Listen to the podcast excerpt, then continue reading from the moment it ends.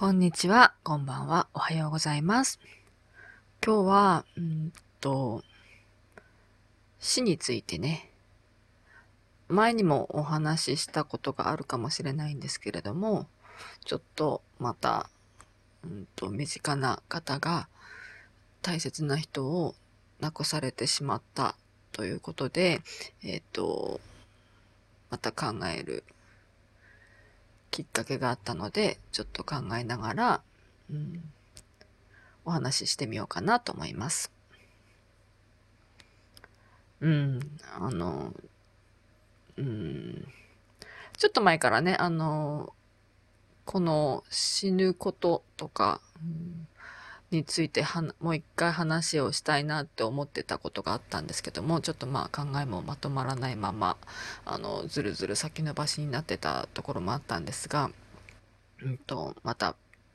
うん、今度はねあのお子さんが、うんと、大切な人のお子さんが亡くなってしまったということであのお話をされていた方がまあ、あの、ポッドキャスト友達の中にいらっしゃって、えっと、お名前は出さないですけれども、あの、それでまた、うん、考えたんですけど、ね、あの、なんていうのかな、大人とか、例えばね、その、もう、年齢を召された方が亡くなるのと、それから例えば同年代の方が、例えば病気とか、癌とかで、もしくは事故とかで突然亡くなっちゃう場合も、全然全然あの、一つ一つが違う。もちろんね、違うし、それぞれのバックグラウンドも、それから周りにいる人々もそれぞれ違うから、もちろん、あの、すべての死は同じなものはないんですけれども、なんていうのかな。やっぱり、一番ね、周りが聞いてても辛いのは、やっぱり、お子さんを亡くされちゃった時っていうのは、本当にもう、どんな言葉をかけていいかわからないっていうのは、多分ね、みんな同じだと思うんです。うん。私自身は自分の子供は、その、本当に元気に生まれてきた後に、そして何年か一緒に暮らした後に自分の子供が亡くなったっていう経験はないので、あの、資産とかはあるんですけれども、一緒に生まれた後、その、元気な声を聞いて、一緒に生活して一緒に笑い合った後に亡くせる、亡くしたっていう経験はないので、本当に、うん、当事者の気持ちにはもちろんあの、想像したところで、辛さっていうのはね、本当の意味では分かってないなっていうふうには思います。うん。そうだよね。誰だってその当事者じゃない限り当事者にはなれないし、想像してみたところで、わかっ、あんたにはわかんないじゃんって思われたらわかんないよって、わかんないですよね。でも、うん、なんだろうな。私自身は、例えば私もね、あの、長女で、あの、たくさんの兄弟がいて、みんなそれぞれ子供がいて、甥っ子姪っ子たくさんいて、あの、やっぱりあの、実家に帰るためにもう保育園のように、本当にもう10人とか、ね、集まって、わちゃわちゃして、すごく楽しくて幸せで、っていうのがあるので、そういう状況なので、なんか本当にもうなんか想像して、ね、その妹の一人の、例えば4人姉妹のところがいますけども、そこの一番下の子が亡くなっちゃったら、突然っていうのを考えたら、ね。もうそれはそれは、言葉なんかでは言い表せない苦しみと悲しみとって言ったらその言葉さえも本当にもう浅はかに聞こえてしまうぐらいの深い深いなんだろうね。うん。無力感っていうか、自分がなんで存在してるんだろうぐらいな、うん、自分がなくなってもいいから、代わりになれたらいいなとか、そういう感情にもね、なったりするんじゃないかなっていうふうに想像しながら今日聞いてたんですけども、その時にね、もしも本当にそんなことがあった場合、本当に想像でしかないけれども、そんなことがあった場合、まあ同じように、とっても悩むと思う。悩むし苦しむ、同じように苦しむと思うんですけども、あの、私にできることは、なんだろうなって思ったら、まあそのまんまでいることじゃないかなっていうふうに思ったんです。たくさんなんか励まそうと思ったり、どんな言葉かけていいんだろうってすごくもちろん悩むと思うんだけども、私自身今だったらね、もうそのまんまでいると思うんです、私。うん、もうどういう言葉をかけていいかわからないことも含め、悲し、悲しみとか、なんか、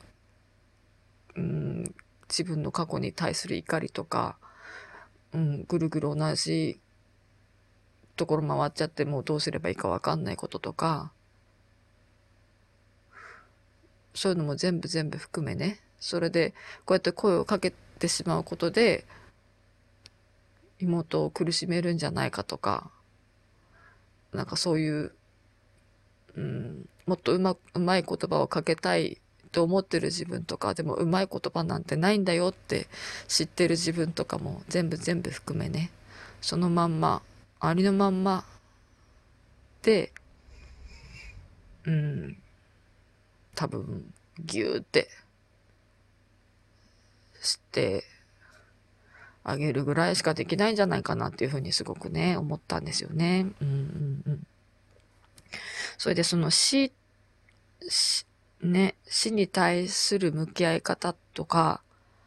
答えとかなんていうのは、本当にそれ、人それぞれで、どんな風にそれを消化していくのか、ずっと何年も何十年も隣に心の真ん中に置いとくのか、どんな風に向き合って いくのかとかも、本当にそれぞれ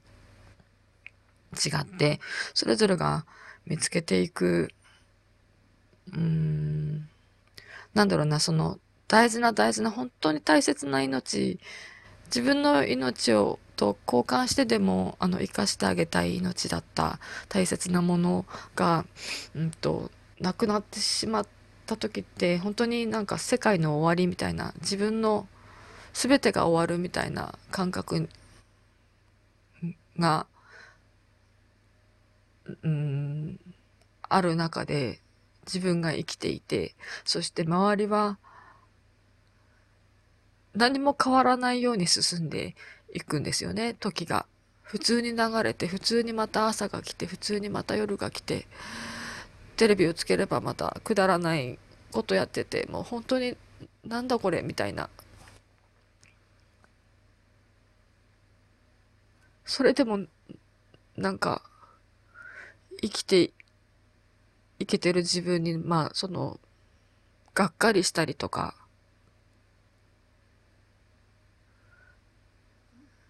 でも同時に、そうやって強く生きていかなきゃいけないとか思ったりとかね。いろんな本当に本当に本当にもういろんないろんな気持ちがぐちゃぐちゃぐちゃぐちゃ入り乱れて、答えなんかもそれからどんな風に歩んでいっていいかもうわからないような、うん。その時間その時間がどれぐらい長くなるのか短くパキッと、あの、パッとね、あの、切り替えたつもりでもそんな切り替わったりなんてしないもんだし、あの、ふとした時に、あの、もちろん出てくるし、いつだって、もう何年も、もしかしたら何十年もずっとずっと、同じ夢を見たりとかね、後悔がずっと引きずられてたりとか、いろんな感情がぐるぐるしたまま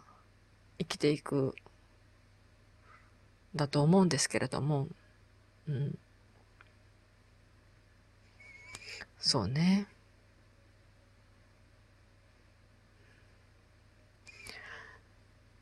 うん、あの身近にもね私の身近にもあのお子さんを亡くされた方っていうのは今までにも何人かいてあの一人は自分が運転する車の助手席に子供を乗せて事故に遭って彼女だけが死んでしまったもう、本当にその時はね、うん。何も言えないですよね。何も言えない。もう、励ますなんてもちろんできないし、うん。その時もすごく悩んだけど、どんな言葉かけたんだろう。うん。それからあと、本当に去年かな、一昨年になるのかな、あの、あの、もうすぐ幼稚園に入るっていう、本当に今度面接でっていう話を聞いてた。まあ、知り合いっていうか友人の、あの、おい、おいっ子さんに当たるのかな？おいっ子さんが、そう、もうすぐ入園なんですよね。今度面接なんですよね。っていう話してて、そしたら、突然ね、あの、ちょうどあの、風邪とかが流行ってるような時期で、あの、熱出したところから、急に熱出したところから、インフルエンザだったのかな？なんかすごい高熱が出て、それで、あの、熱性痙攣を起こしちゃったんですよね、その子が。それでその熱け熱性痙攣が、どれぐらい出てかな？もう本当に30分も40分も止まらなくて、救急車で、あの、すぐに運ばれて、そこから、あの、もう、あの、植物状態になっちゃってるんですよね。今もまたそのまま生きてるんですけども、もう、もう、あの、ね、その、その日まで普通に走り回って元気だった子が、もう何も反応しないような状況になっちゃって、うん。その後ちょっと、あの、私も話す機会ないですけども、もう本当にええ、ってええー、って。で、どんなリアクションしても、どんな言葉かけたってなんか、違うよねって思ったりしながら、結局声かけられなかったりとかして、本当に、辛いねって、うん、それしか言えない自分がいたりして、ね、その後、うん。まあ、それでも仕事をして生きていかなきゃいけない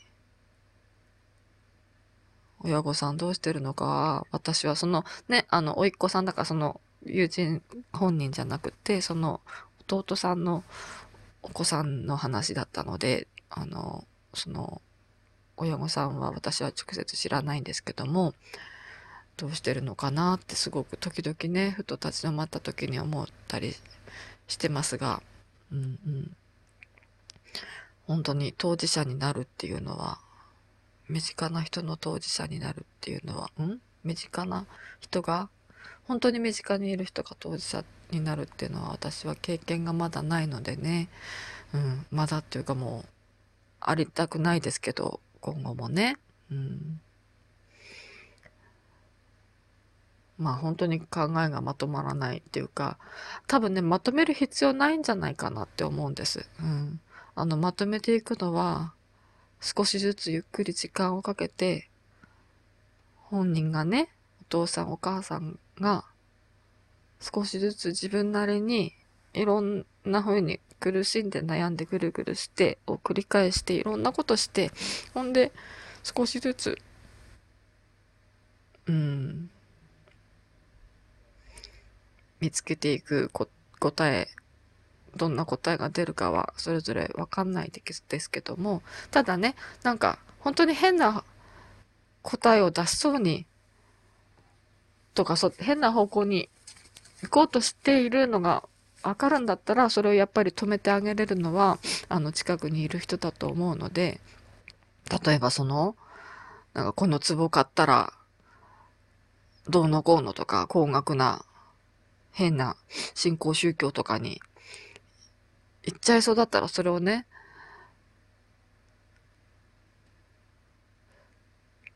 うん、止めてあげる。違う方向転換させてあげれるのは身近にいる人だけだと思うんですよね。うん、後になってから。ね、その時はなんかそれ必要だったら、もうそんなものでいい、それ、そんなものであの悲しみが和らぐんだったら、あの、いいじゃんって思うこともあるかもしれないけども、でもでも、違うじゃんっていう風に感じるものは、やっぱりね、あの、後になってから本当に後悔する前にちゃんと止めてあげた方がいいとも思うし、だからそういう風にあの、周りがちゃんとあの、寄り添って見ていてあげてほしいなっていう風には思いますね。うん。あの、前にも、あの、お話ししたことがあると思うんですけども、友人がね、あの、親友の一人が、あの、彼氏とね、私も友人だった彼氏と、うんと、大喧嘩をして、大喧嘩、喧嘩別れをしたまんま、あの、彼女だけあの、ホリデーで日本に帰ってきてて、その間に、海に、海で遊んでた彼が、海の事故で亡くなっちゃって、本当にその時も大変だったんですけど、彼女は本当にすぐに飛んで、オーストラリアに帰って、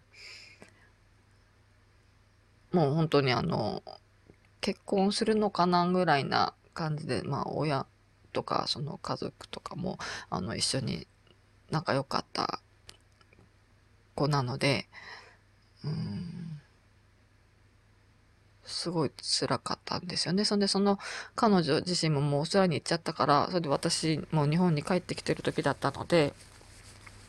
すぐに本当になんか牛とかもしに行けなかったし話もしに行けなかったしでもずっとずっとあの心配ではいたけども私自身も生活があるからってすぐあの何もできなくってどうしてるかなって元気かなって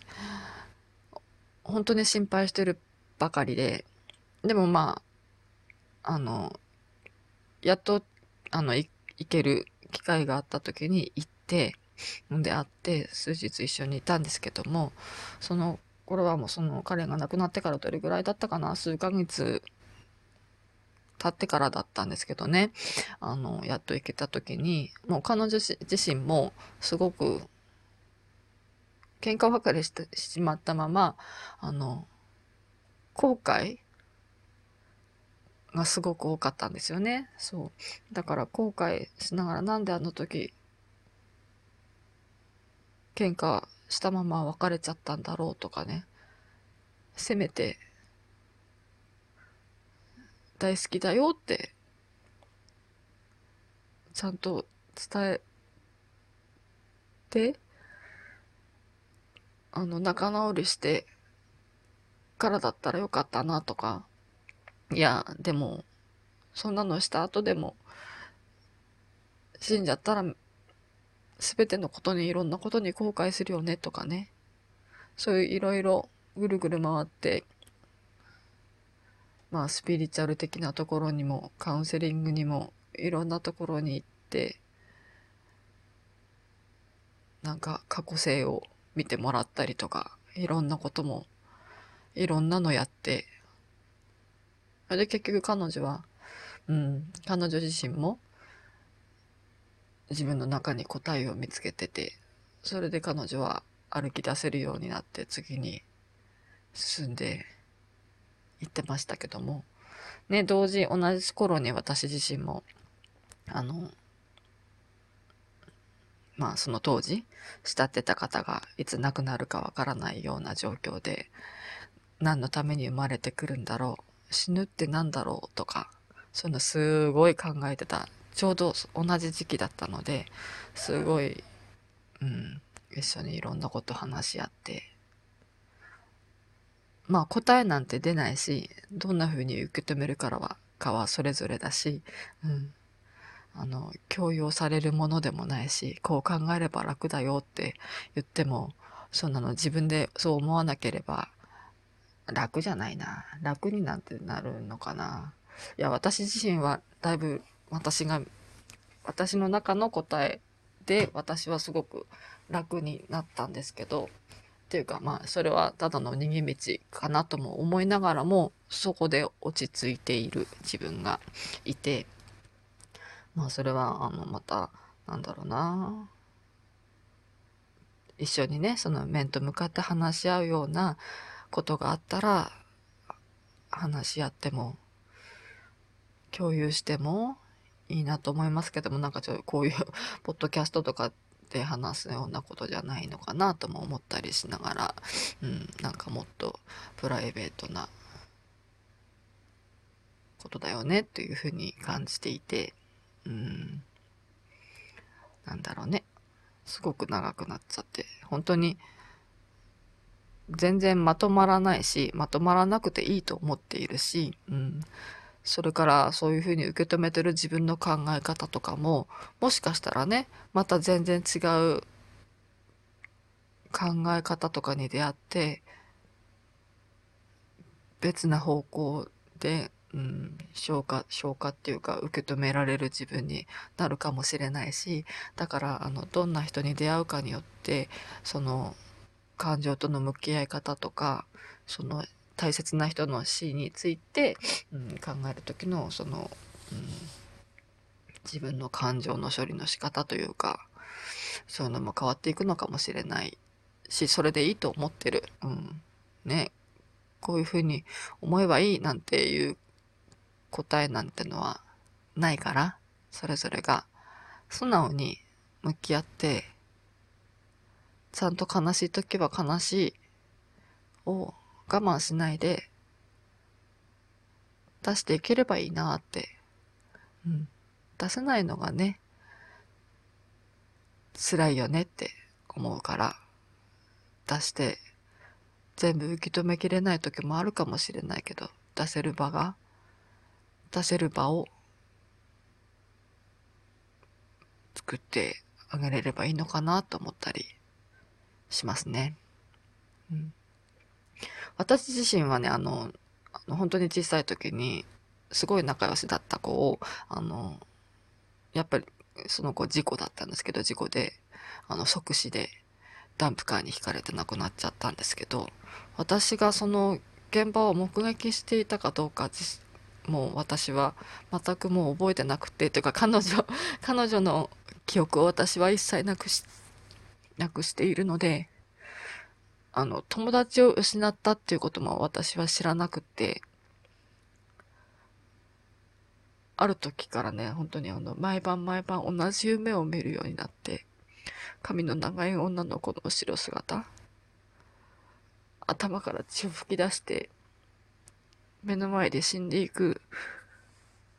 あの夢をね、毎晩見るようになったんですよ。それで、なんだろうって、すごく不安になって毎晩同じ夢だったので、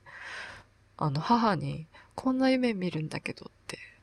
言ったことがあるんですよね。そしたら母がすごく驚いて、あんた覚えてないの？って。ふみこちゃん、あんたの仲良しのふみこちゃん死んじゃったん、死んじゃったんじゃんって。それふみこちゃんだよっていうふうに教えてくれて、それ聞くまでほんと知らない？あんなに毎日遊んでたのにって言われたけど 何にも記憶に残ってないですね。うん。でその後写真とか見て、忘れててごめんねって、お墓参りとか毎日その後ね、中学校の頃とか、通学路の途中にあったので行ってましたけども、それでももう何も覚えてない。うん、辛すぎて、その、自分を守るために忘れちゃったんだろうねっていう、うん、感じですけど、そんな風に、まあでもいつか思い出せたらいいなとか思ったりしながら、うん、いますけどね、そんな風になんかやっぱ、うん、なんていうのかな、前世があってとか、また生まれ変わりがあってとか、うん、その輪廻転生があってとか、この、魂はこの近くにいてとか、いろんなね、いろんな風に言われてるけども、実際はどうかわかんないし、本当に、うーん、なんだろうな。なんていうのかな。うん、自分が普通に生きていけるための創造物でしかないのかもしれないけれども、でもそうやって、あの、それぞれの自分の答えを見つけながら生きていくから、でもその、そういうその自分の答えにたどり着く前には、いっぱい本当にどん底に落ちて、悲しんで苦しんでっていうプロセスがね、必ず必要だから、その時に違った方向に行かないようにだけ周りの人が一緒に、うん、見守ってあげて、いてほしいなと。そうだね。すっごい長々な話だけど、結局のところそういうことだろうねって思いますね。うん。どんな風に、あの、紹介していくのかはその人次第で。ね、本当に、ただ単純に、時間は絶対必要だしね。うん。ということで、うん、なんかね、ほんとでも生きてるって、生まれてくるっていうことは、うーん、辛いことがたくさんあって、辛いけれどもやっぱり素敵だなとも思ったりするんですよね。なんだろうな、生きてることは苦しいこと。苦しいことがでもあるからこそ、その幸せが、うん、より、すごく大切なものになったりとかして、そうなんだよね。だからその、生き続けることは幸せだとは私は決して思ってなくて、死ぬからこそ命が尊いっていうふうにも思う。うん。なんかこうやってそういう話をするのもこのすごく浅はかに聞こえてくるし、空らそらしい、もうただの本当にもうなんか感情のない言葉のようにも聞こえてきちゃうけれども、そうじゃなくて、うん、ね、生きるってなんだろうねとか、なんで死ぬんだろうねとか、私も布団の中でうずくまうずくまりながら、それで山のてっぺんの上で、ぼーっと、木を眺めながらとか、空眺めながらとか、湖のキラキラを見ながらとか、すごい、時間をかけていろいろ消化して自分の中で見つけた答えがね、だからそんな風にやっぱり、時間と、なんか、自然の営みと、周りの愛情に支えられながらね、少しずつ、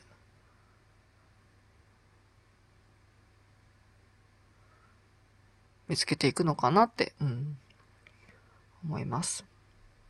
はい、とっても長くなっちゃった。ごめんなさい。すごくね、この、思いがね、いろんなところに行っちゃうし、うまい言葉なんて探そうとしても全て空々しくなるだけだし、何を言っても悲しいし、何を言っても辛いし、でも大事に思ってる。心配している。何もできない無力さが悲しい、歯がゆい、辛い。それも全部全部含め、そのまんまでいいと思うんだ。っていうことを伝えたいな。うん。そんで近くにいるとか、本当にね、見守ってて支えてあげるのが、支えててほしいなと思いました。はい。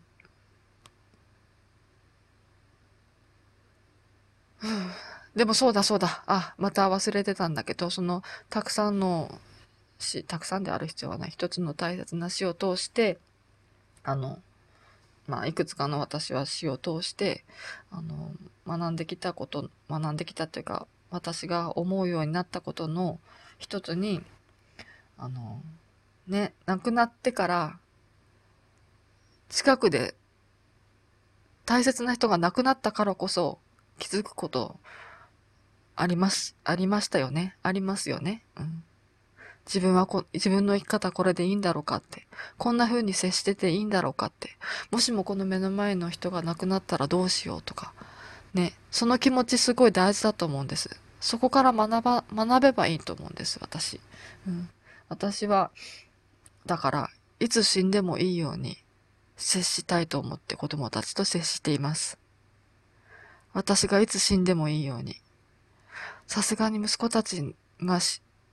ぬことは想定していなかったからこ、これからは、息子たちが死んだらの時も、リアルに想像しながら、悔いのないっていうかなんか、どんな、どんなことしたって悔いは残るし、どんなことしたって後悔するんだけど、せめてね、想像して、想像した時に、これができうる最大限のことだなっていうのを、後悔が、うん、例えばね、その、愛してるよって言ってあげてなかったとか、頭撫でてあげれてなかったとか、悔し涙流してる時に励ましてやれなかったとか、冷たく突き放すだけだったとか、だけじゃないように、ね、甘やかすだけじゃないけど、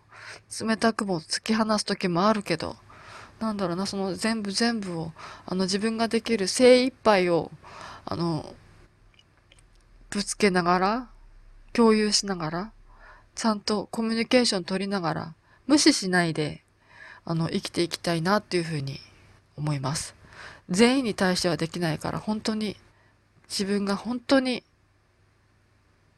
大切だと思う。私で言えば、双子の子供二人と、夫と、父と母と、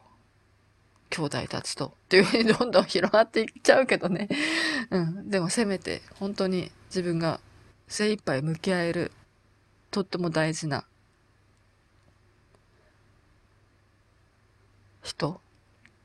との接し方は本当にね、あの、ね、毎秒毎秒そんなことなんて無理かもしれないけど、あの、寝る前にはちゃんと思い出して、うん、私はその息子たちに本当に生まれてきてから毎晩、あの、泊まりに行った時はできないんだけど、あの、生まれてきてくれてありがとうって、愛してるよって愛してるよって、本当に大好きだよって、そしておやすみって。